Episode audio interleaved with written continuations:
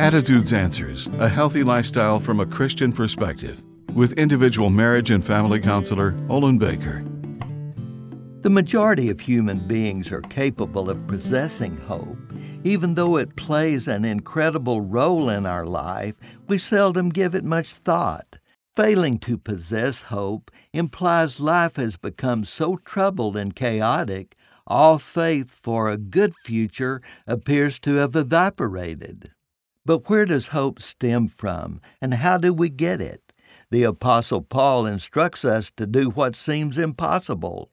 We rejoice in suffering because we know suffering builds perseverance, which shapes our character. So, therefore, hope is created. Our hope does not disappoint us because God pours into our heart His love by the Holy Spirit. By this progression, we have suffering and perseverance, which builds character and hope. Character's foundation is strong values and ethics, encased in patience and kindness, along with love for God and His people, which produces the attitude of hope. The Holy Spirit helps us understand and accept that hope is our destiny, which is given by Christ Jesus. I'm Olin Baker.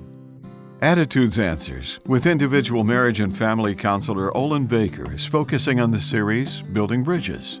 Subscribe to the Attitudes Answers podcast on your favorite podcast platform. For a free transcript of today's show or to learn more, call 713 664 1475. You can also read this and previous programs at attitudesanswers.blogspot.com and thanks for listening.